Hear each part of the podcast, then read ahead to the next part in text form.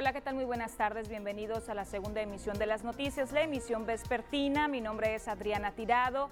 Les saludo con el mismo gusto de siempre. ¿Qué le parece si antes de que demos inicio con toda la información que ya está preparada, vemos a continuación los titulares de las noticias? No se descarta repunte de casos de coronavirus tras la culminación de la Serie del Caribe. La Serie del Caribe no fue lo que se esperaba para el sector hotelero. Se registra ola de asaltos a choferes y pasajeros de camiones a pueblos de la región. Hombre murió atacado con arma blanca. Y en los deportes, Dominicana se coronó campeón de la Serie del Caribe 2021. Comenzamos con la información de este día, lunes 8 de febrero. La Serie del Caribe, edición 2021, ya culminó el pasado sábado y mientras tanto, para el sector hotelero de Mazatlán, las estimaciones no fueron lo que se esperaba en cuanto al tema de la ocupación hotelera. La ocupación hotelera durante la Serie del Caribe no resultó como se esperaba, indicó el presidente de la Asociación Hotelera Tres Islas, José Ramón Manguard, quien informó que durante la fiesta deportiva se alcanzó un 65% de ocupación. Es una situación que se atribuye a las restricciones sanitarias por la pandemia en cuestión de vuelos internacionales, por una parte, ya que dijo las reservaciones se hicieron prácticamente de último momento. Nosotros esperábamos más gente. Eh, la realidad es de que eh, la gente eh, que decidió venir tomó su decisión tarde, o sea, prácticamente el grueso de las reservaciones empezaron tres semanas antes. Pues mira, entre semana tuvimos ocupaciones alrededor del 40%, los fines de semana anduvimos prácticamente en niveles de 60-65%. En lo que respecta a Semana Santa, dijo que de momento son pocas las reservaciones, todo dependerá de cómo se comporte la pandemia en fechas posteriores. Con imágenes y edición de Gustavo García, reportó para las noticias TVP, Kenia Fernández. Y mire, aunque la Serie del Caribe pues ya terminó, como se lo comparto el pasado sábado, Turistas, en su mayoría nacionales, disfrutaron este fin de semana de los distintos atractivos que ofrece el puerto de Mazatlán y es que desde el pasado viernes se comenzó a incrementar la actividad turística en la ciudad. Distintas zonas de playa fueron visitadas por turistas regionales, es decir, de distintos municipios de Sinaloa, pero también de los estados de Durango, Chihuahua, Jalisco y Sonora. Distintos restaurantes ubicados sobre la franja costera y también el malecón fueron algunos de los sitios concurridos por los turistas. Pues ya vimos cómo le fue al sector hotelero durante la realización de la Serie del Caribe 2021, pero cómo le fue también a otro sector productivo importante del puerto, me refiero al sector restaurantero, y es que de acuerdo a Canirac se registró un incremento de comensales durante la realización de este evento deportivo de entre un 30 y 40% en distintos restaurantes de la ciudad. Nosotros crecimos alrededor de un 30-40% comparado a un fin de semana normal. El fin de semana, eh, sí esperábamos la verdad que más afluencia entre semana por la Serie del Caribe.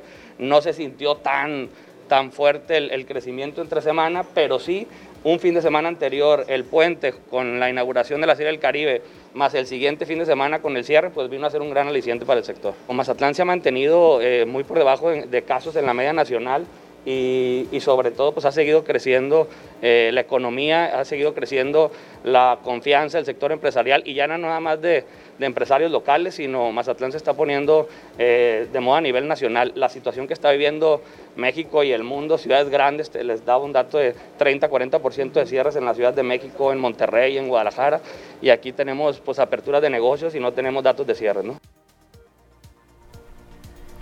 ¿Y cuál es el reporte que compartió Protección Civil del estado de Sinaloa? Bueno, pues informaron que hubo saldo blanco.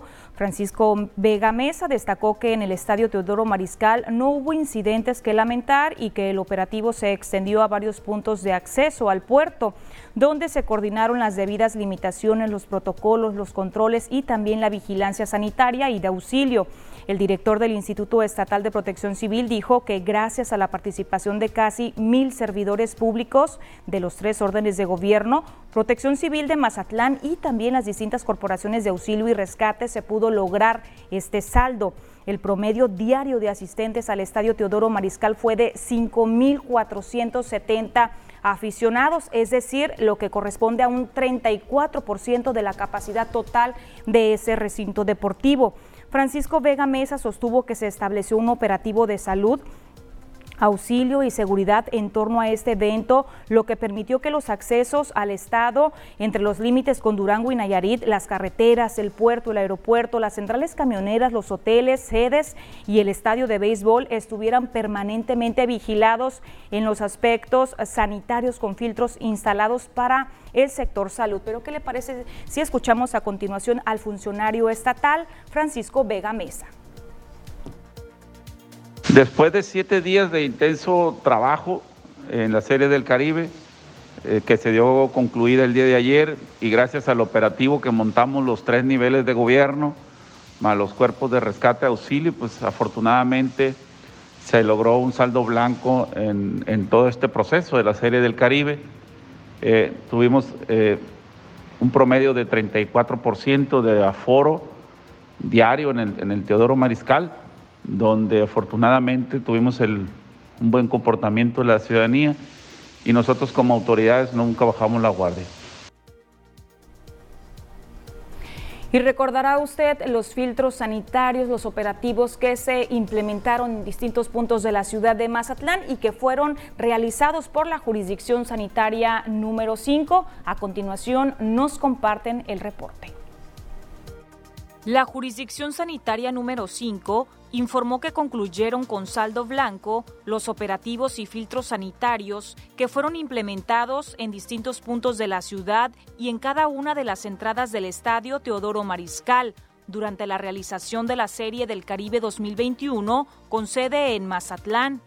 Andrés Sidarta Hindú Pérez, jefe de esa jurisdicción sanitaria, informó que no se reportaron casos positivos de COVID-19 durante los siete días que duró el evento deportivo.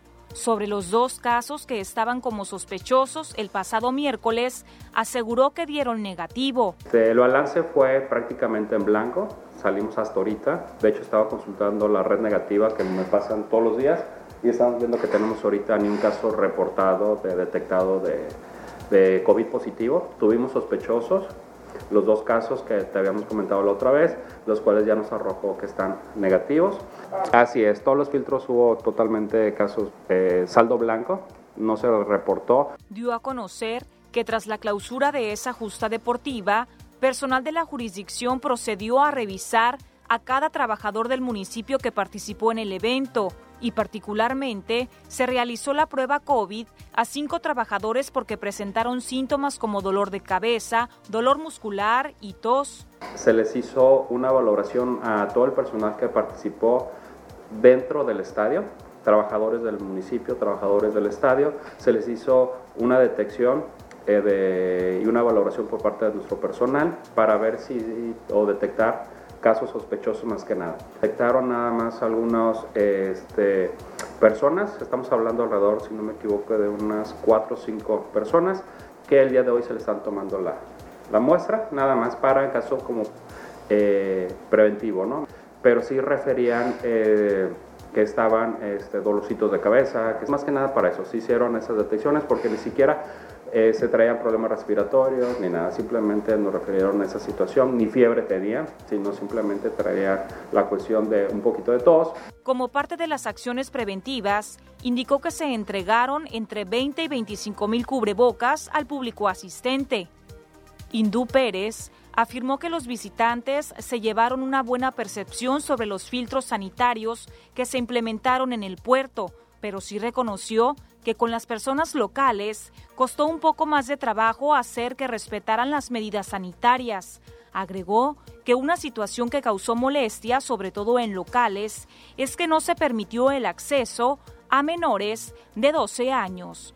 Con imagen y la edición de Gustavo García, informa para las noticias TVP Adriana Tirado. Y mire, una vez que concluyó este evento deportivo de talla internacional, ¿qué es lo que viene para el puerto de Mazatlán? Bueno, pues al respecto, el alcalde Luis Guillermo Benítez Torres reconoce y no descartó que en los próximos días pudiera presentarse un pequeño rebrote de casos de COVID-19, así lo dijo, un pequeño, caso, eh, pequeño eh, caso de rebrote y dice, afirma que el municipio está preparado para hacerle frente. Al haber culminado ya la edición 2021 de la Serie del Caribe, el alcalde Luis Guillermo Benítez Torres no descarta que en Mazatlán haya un rebrote de casos de COVID-19. El municipio asegura que al ser un destino turístico es algo inevitable el que surjan nuevos casos de contagio. Sin embargo, asegura que la autoridad está preparada para hacerle frente a esto. Posiblemente pudiera haber un pequeño rebrote en la ciudad pero la verdad sería mínimo. ¿Por qué me atrevo a asegurarlo? Porque durante cada día estamos eh, con mayor voluntad de que el COVID no despone nuestro puerto. Por las cosas que ustedes ya saben y yo he mencionado muchas veces, un destino turístico como el nuestro para un destino turístico como el nuestro sería catastrófico un repunte en el COVID. Benítez Torres reveló que la comuna está a la espera de recibir en sus manos de nueva cuenta el Estadio Teodoro Mariscal, luego de haberlo prestado para la realización del evento deportivo de alcance internacional. Hay un acuerdo firmado por el titular del INDEM para que se entregue a mediados de febrero. No nos afecte nada, la verdad. Lo que queremos es que nos los entreguen como se los entregamos nosotros, en perfectas condiciones. Hay un documento donde viene especificado en qué condiciones se recibió. Indicó que con el propósito de inhibir la curva de contagios por coronavirus, en el municipio se mantendrán las acciones preventivas, así como la vigilancia en los protocolos sanitarios, como parte del operativo de bioseguridad hasta Semana Santa. Con imágenes y edición de Pedro Velarde, reportó para las noticias TVP Cecilia Barrón. Es momento de irnos a la primera pausa comercial. Le invito para que eh, continúe con nosotros. Tenemos bastante información. Al regresar tenemos una entrevista completamente en vivo con la licenciada Elsa Isela Bojorques Mascareño, síndico procuradora del municipio de Mazatlán. Regresamos en breve.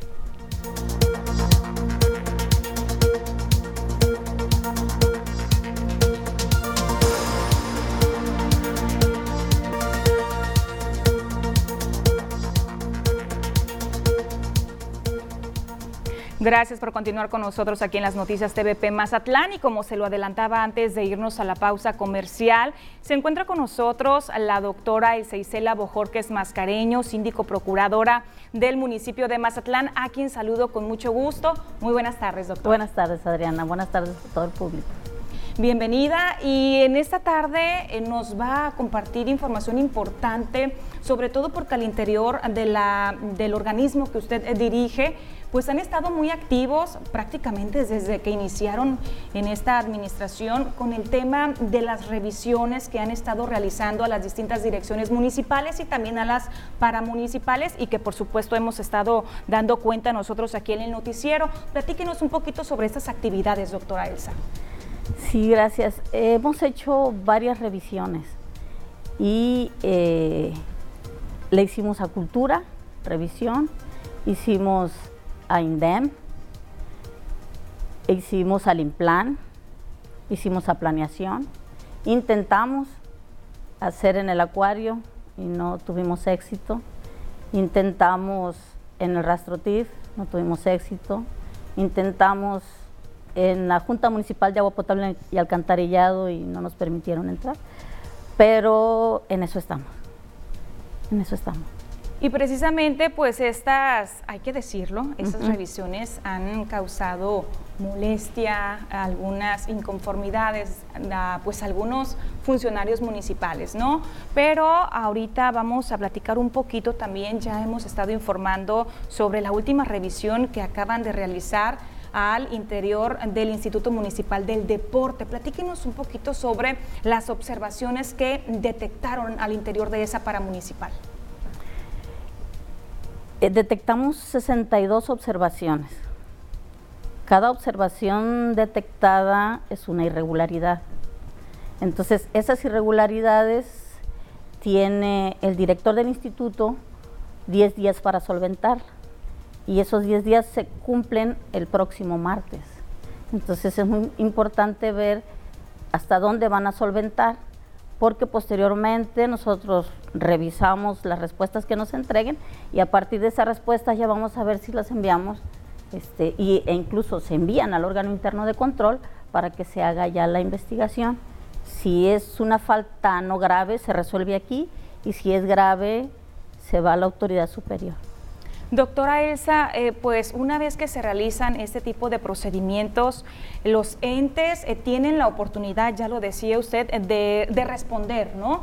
Pero sabemos de las revisiones, pero ¿qué nos puede compartir sobre sanciones? Pues dependiendo de si es un, una falta no grave a grave, vienen las sanciones. No grave puede ser una inhabilitación por unos días, por unos meses, incluso separarlo del puesto. Y las graves ya son algo que tiene que ver con la justicia, ya más arriba. O sea, ya son faltas que las se siguen por otro lado. Pues así está la situación, doctora El Seisela. Eh, vamos a recordar un poquito históricamente el cargo de la sindicatura de procuración, independientemente a cargo de una mujer o de un hombre, ¿no? Eh, sabemos que ha funcionado como comparsa, vamos a decirlo, de las administraciones municipales, siempre a favor de todas las decisiones que se toman de parte de los presidentes municipales en turno, ¿no?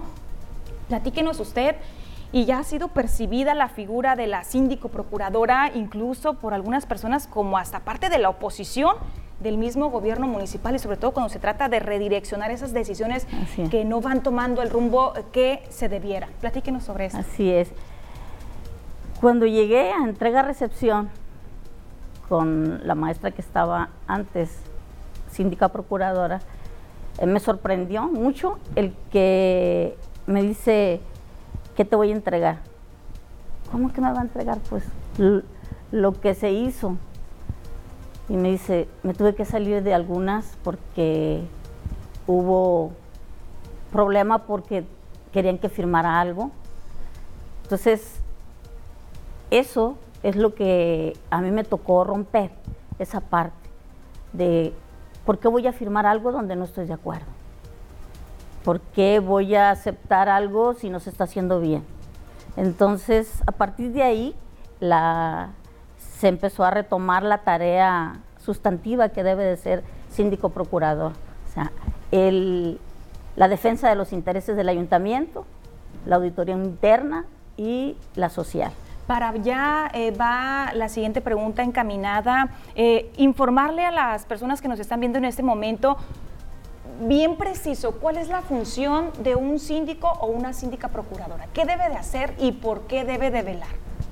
Por los intereses de los ciudadanos que nos pusieron ahí, primeramente. O sea, nosotros tenemos que dar la cara a los ciudadanos de lo que está pasando dentro, ser muy honestos y si una dirección municipal o paramunicipal no está funcionando como tal, es revisar y darle a conocer a los ciudadanos que no se está haciendo bien, qué es lo que no se está haciendo bien y si lo están haciendo bien, qué es lo que se está haciendo bien. O sea, es defensa de los intereses del ayuntamiento, la Contraloría Social y la Contraloría Interna. Esas son las tres grandes atribuciones. Eso es lo que pues he estado este, de alguna manera defendiendo para que se, se lleve a cabo. ¿Se considera un gobierno opaco en el tema de la transparencia y la rendición de cuentas? ¿Haría falta fomentar todavía más esta cultura al interior de los gobiernos municipales?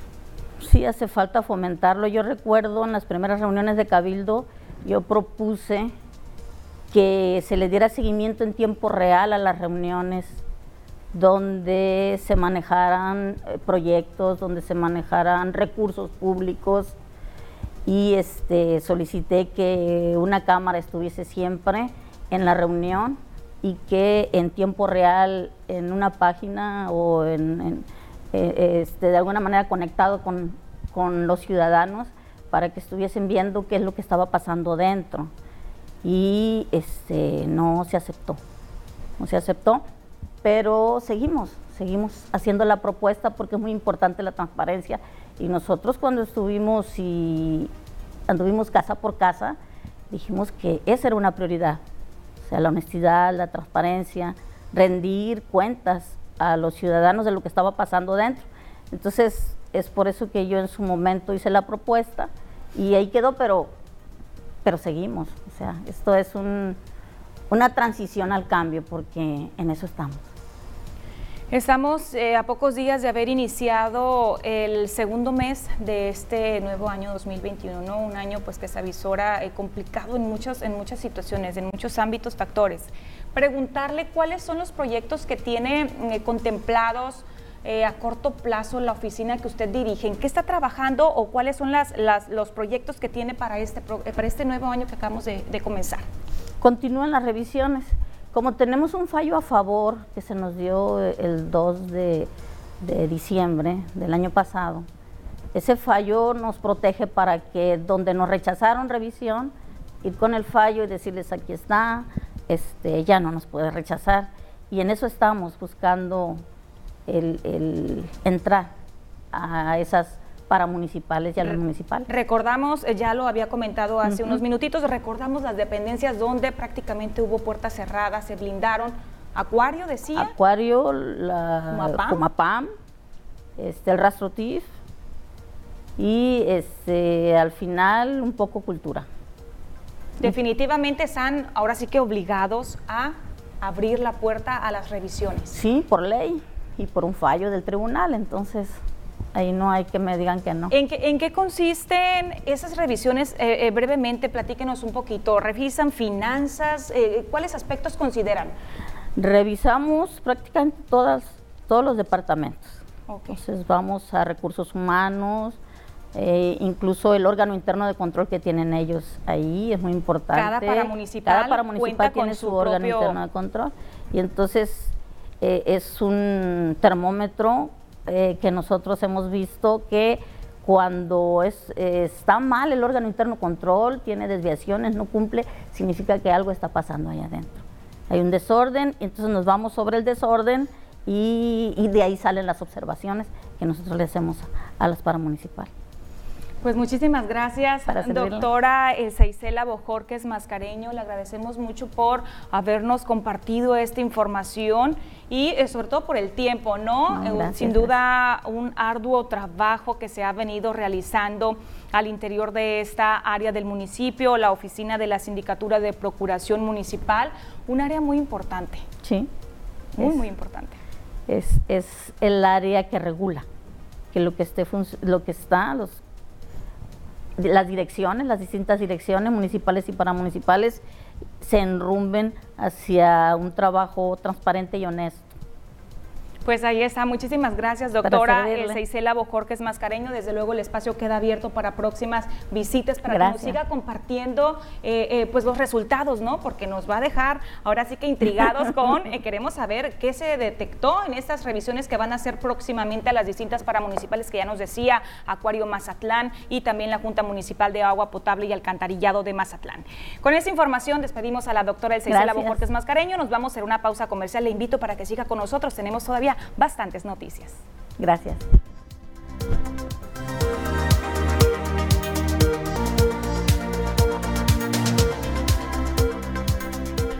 Vamos a continuar con más información, lo que corresponde a las condiciones del clima, cómo estarán las temperaturas para este lunes, cómo iniciamos la semana. Ya está preparada la información con mi compañera Diana Zambrano.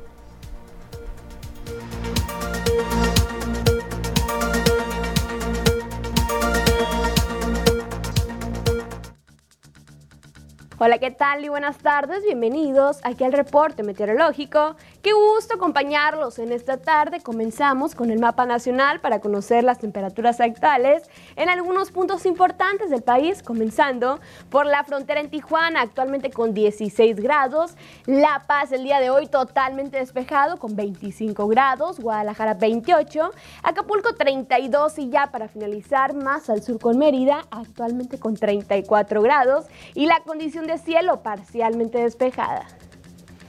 Nos vamos a conocer las temperaturas actuales para nuestro estado Sinaloa, las cuales varían entre los 24 y los 28 grados y que nos esperan los próximos días. Comenzando en el puerto de Mazatlán, actualmente con un cielo despejado y se mantiene para los próximos días. Las máximas que van a variar entre los 22 y los 24 grados y las mínimas que se prevén de entre 11 y 13 grados para el puerto de Mazatlán. En la capital Culiacán, actualmente con 28 grados, mañana la máxima incrementa un poco hasta llegar a los 29 grados. Las mínimas que se prevén de 9 grados para los próximos días, con cielos totalmente despejados para la capital. En Guamuchi la condición de cielo despejada también se mantiene durante este inicio de semana. Las máximas que van a variar entre los 28 y los 30 grados y las mínimas que se prevén de entre 8 y 10 grados para Guamuchil. Más al norte en Guasave, actualmente con 26 grados centígrados. Mañana la temperatura máxima incrementa hasta llegar a los 29 grados. La mínima para el día martes, que se prevé de 8 grados con cielos totalmente despejados para el sector de Guasave.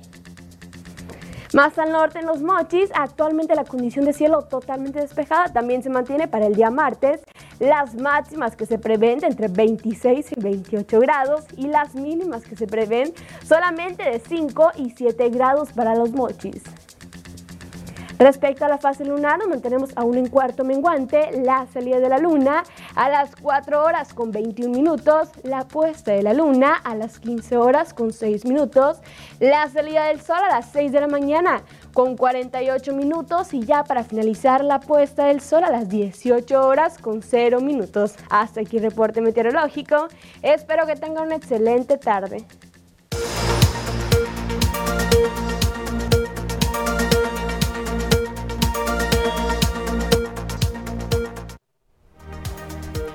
Ahí está el pronóstico del clima. En algunos municipios del estado ya comienzan a incrementarse un poquito las temperaturas durante el día y por el contrario, en las noches desciende, así es que hay que cuidarnos de los cambios de temperatura. Voy a continuar eh, dando lectura a los reportes que ya nos están haciendo llegar los ciudadanos. Están señalando que hay una fuga de agua potable sobre la calle Proyecto entre calle Bahía Quino y Mimosa, eso en la colonia Loma Bonita. El reporte ya tiene dos meses y no han obtenido respuesta de parte del personal de la Jumapam. Nos enviaron la imagen para poder atestiguar que esta situación efectivamente se está eh, registrando en esa zona, en la colonia Loma Bonita, calle Proyecto, fuga de agua potable, agua completamente limpia se está desperdiciando ahí en ese sector.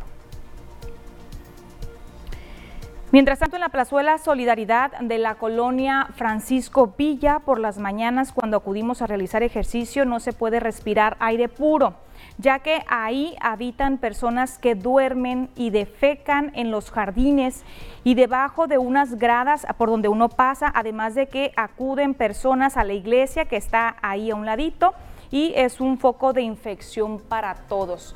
Nos enviaron un video para eh, pues ver la situación tan lamentable que está pasando ahí en la plazuela Solidaridad de la colonia Francisco Villa. Nuevamente le ponemos el video para que usted observe y si es, es verdad, esa plazuela, ese punto de la Pancho Villa de la colonia eh, Francisco Villa es un punto muy transitado tanto por niños, bastantes adultos mayores acuden ahí también por las tardes, por las mañanas y esperemos y que las autoridades eh, pongan atención a esa situación, sobre todo porque se corre peligro en la salud de las personas, la salud pública. Tenemos que seguir con pausa comercial, regresamos enseguida.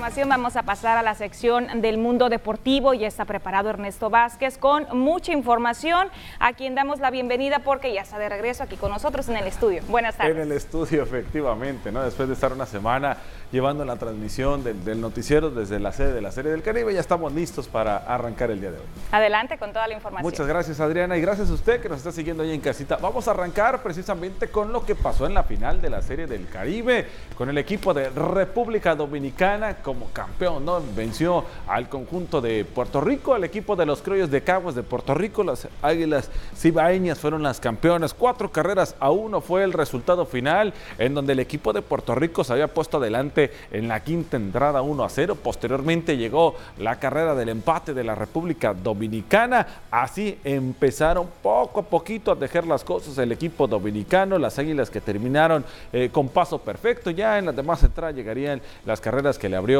el camino al conjunto dominicano, que por cierto la Serie del Caribe la próxima se va a llevar a cabo en Santo Domingo, allá en la República Dominicana. De la mano de Robinson Cano, que venía con el equipo de las Águilas Cebaeñas, consiguen el título de manera invicta. Una semana larga en la que tuvimos una cobertura especial de la Serie del Caribe. Vamos a ver cómo se vivió esta fiesta de la final ante el equipo de Puerto Rico y los dominicanos. Mi compañero José Manuel Correa nos platica de esta forma.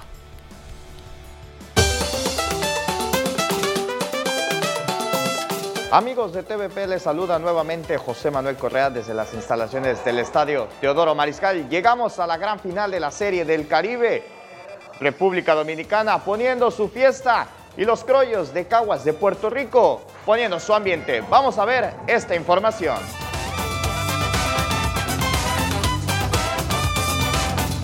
Llegó a su conclusión la gran fiesta de la Serie del Caribe Mazatlán 2021. Mucho se aprendió de cada representativo. El lugar que albergó esta conmemoración caribeña fue presente del ambiente que pueden ponerle los latinoamericanos.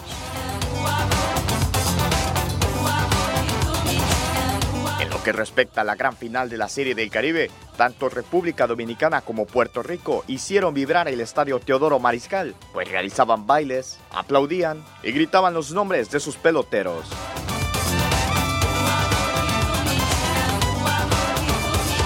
La vibra que se presenciaba en el inmueble era tan contagiosa que hasta los mismos trabajadores de TVP se unieron a la fiesta. Quedó mucho aprendizaje para los mazatlecos tras albergar este clásico caribeño que esperemos pueda regresar pronto.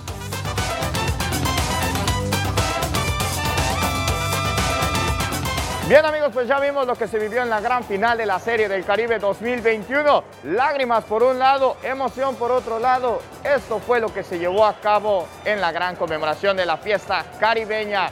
Reportó desde las instalaciones del estadio Teodoro Mariscal, José Manuel Correa.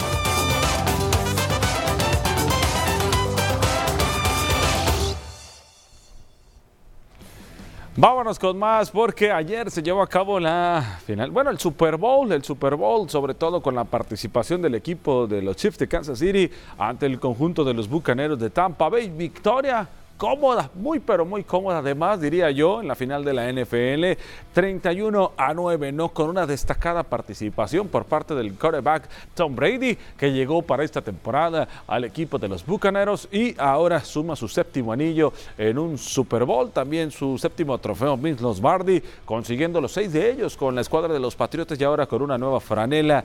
No apareció Patrick Mahomes, lamentablemente, para el equipo de los Chiefs y ahora el Super Bowl se pintó para el conjunto de los Bucaneros de Tampa Bay haciendo historia de la mano de su mariscal de campo Tom Brady. Vámonos con más eh, referente a lo que ocurrió con el equipo de Mazatlán FC ante el equipo del Toluca ayer en las acciones de la jornada 5, pues perdió lamentablemente el conjunto dirigido por Tomás Boy por marcador de cuatro goles a uno los golearon al equipo de Mazatlán FC allá en la ciudad choricera. La única anotación del equipo mazatleco fue de la mano de Camilo Zambeso por parte del equipo del Toluca, Pedro Canelo en al 19, el 29, el 86, un hack trick y un golazo de Rubén Zambuesa. Con eso sellaron el marcador el equipo de Mazatlán FC. Y vámonos con las damas. Las damas ayer jugaron en el Kraken y pues lamentablemente se llevaron la derrota ante el subcampeón de la Liga MX femenil, ante el conjunto del Monterrey, también por marcador de tres goles a cero. Fue una diferencia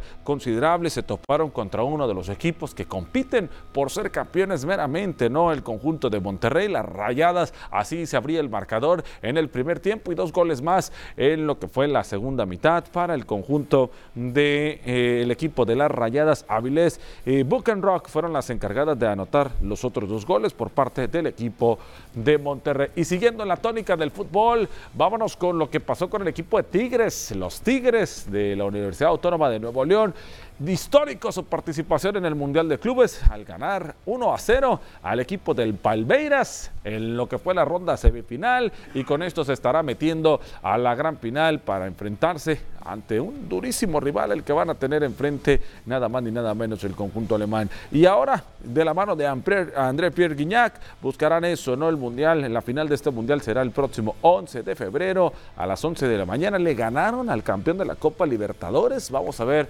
para qué les alcanza al equipo del Tuca Ferretti. Eso es la información deportiva. Yo les tengo una recomendación a la gente que está allá en casita. Les quiero decir que la mejor forma de hacer el súper es desde casa, ¿no? ¿Y cómo lo puedes hacer? Ahí les tengo la recomendación con tu súper a domicilio. Ley, es muy fácil hacer tus compras y que tu mandado llegue de la mejor calidad hasta la puerta de tu casa y aún mejor que todas las ofertas y promociones que tiene Casa Ley en las tiendas están válidas también en la app. Con decirles que hasta mis puntos privilegia puedo canjear y acumular con cada compra. Ya lo sabes, con tu súper a domicilio en Ley, descarga la app y podrás hacer el súper sin ningún problema. La información deportiva, lo más relevante hasta el momento. Adriana Tirado, lo que tenemos el día de hoy aquí en las noticias. Bastante información, eh, todo lo que ocurrió este fin de semana. Te agradezco mucho. Tenemos que seguir con pausa comercial. Continuamos enseguida.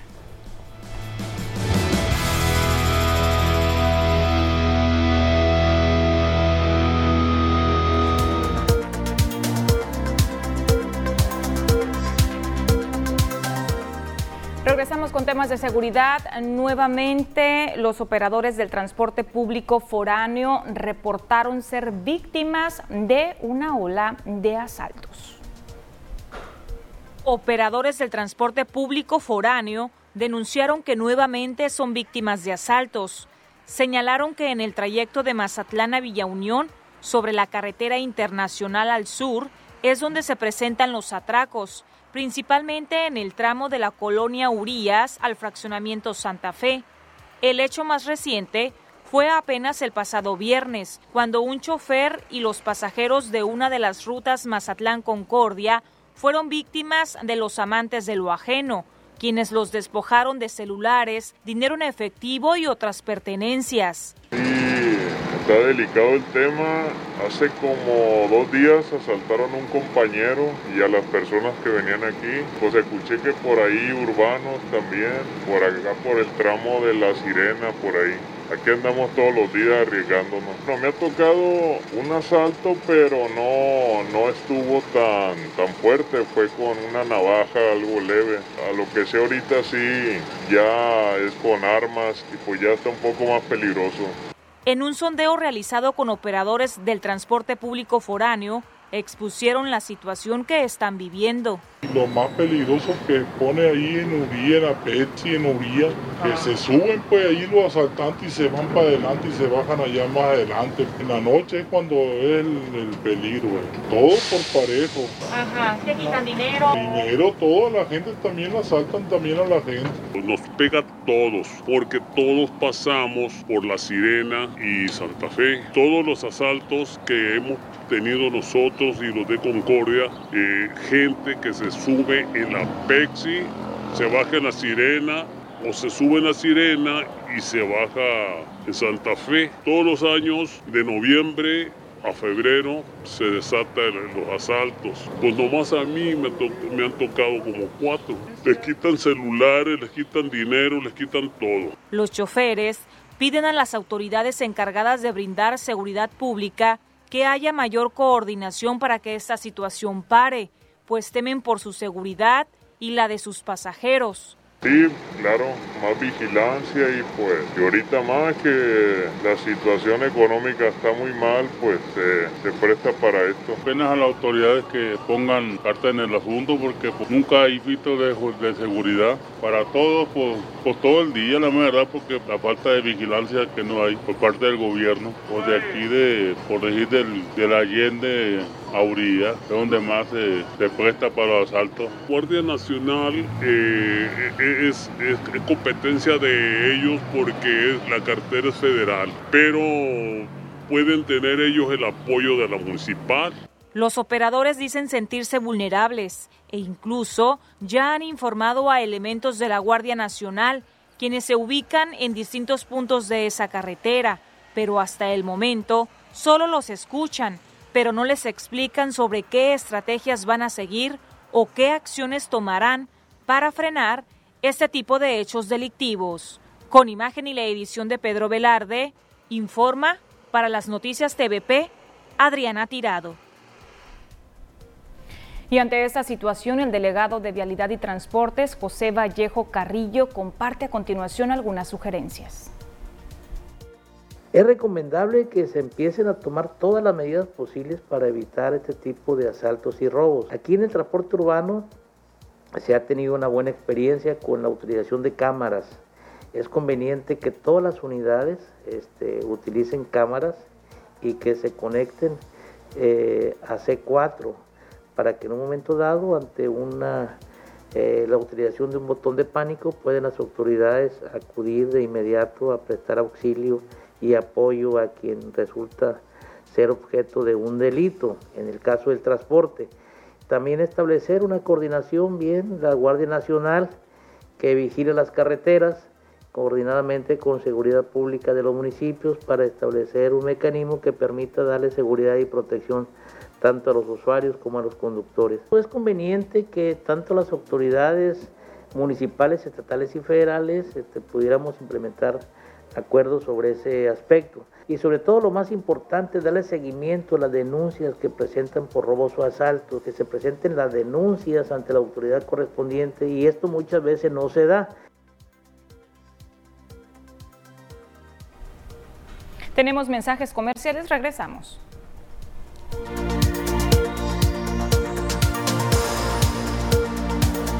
Estamos de vuelta con más información, lo que corresponde a los temas sanitarios. ¿Cómo estamos en cuanto a las cifras? Ya le tengo preparada la información.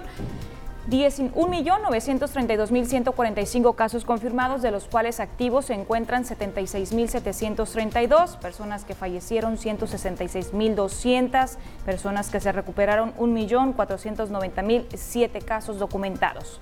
¿Cuál es la cifra que corresponde para el estado de Sinaloa? Ya le tengo preparada la gráfica de acuerdo al reporte de la Secretaría de Salud en Sinaloa. 31.430 casos confirmados, 806 están en carácter de sospechosos. Sinaloenses que fallecieron, desafortunadamente, 4.723 sinaloenses que se recuperaron 25.893. Vamos a ver de manera eh, muy eh, puntual cada uno de los municipios. Le voy a presentar los que registran la incidencia más alta. Tenemos a Culiacán con 478 casos activos. Vemos que la incidencia está bajando, pero de manera muy lenta. Tenemos a Ome con 105 casos activos, a Mazatlán con 80 casos activos, a Guasave con 46, El Fuerte con 16, Salvador Alvarado con 22 y en municipios que no presentan casos activos tenemos a Cozala y también eh, eh, a San Ignacio solamente con un caso activo.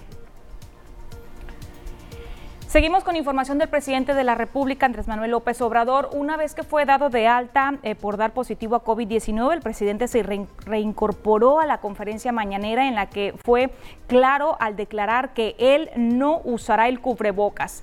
El presidente de México puntualizó que en el país no hay autoritarismo y los cuidados de prevención contra el COVID son decisión de cada persona que el gobierno federal y los estados han brindado la información oportuna para evitar los contagios por el virus que sigue afectando a todo el mundo. Escuchemos a continuación al presidente de la República, Andrés Manuel López Obrador. En una segunda. No, no. Este, ahora ya, además, de acuerdo a lo que plantean los médicos, ya este, no contagio. Pero en este mismo espacio el doctor Gatel ha reiterado también que a pesar de que eh, inclusive ya las personas vacunadas tendrían que usar el, cubrebocas, aún así eh, eh, usted no lo va a usar. No, no. Y respeto mucho al doctor Gatel y es un muy buen médico y ha ayudado mucho para este, conducir este proceso. Y en temas amables, una mazatleca ha sido condecorada con la medalla Agustina Monter de la Farga, distintivo que se entrega como parte del premio, premio al Mérito Femenino 2020. Se trata de la joven Karina Olivas Palomares, quien fue galardonada este año por el Ayuntamiento de Mazatlán en medio de una sesión solemne y realizada de forma virtual. El Pleno del Cabildo Mazatleco reconoció sus 15 años dedicados al altruismo en favor de las familias asentadas aquí en Mazatlán. Llegamos ya a la parte final, le agradezco mucho porque estuvo acompañándome durante, durante una emisión más. Les espero el día de mañana martes en punto de las 2 de la tarde. Hasta pronto. Le invito para que siga con la programación de TVP.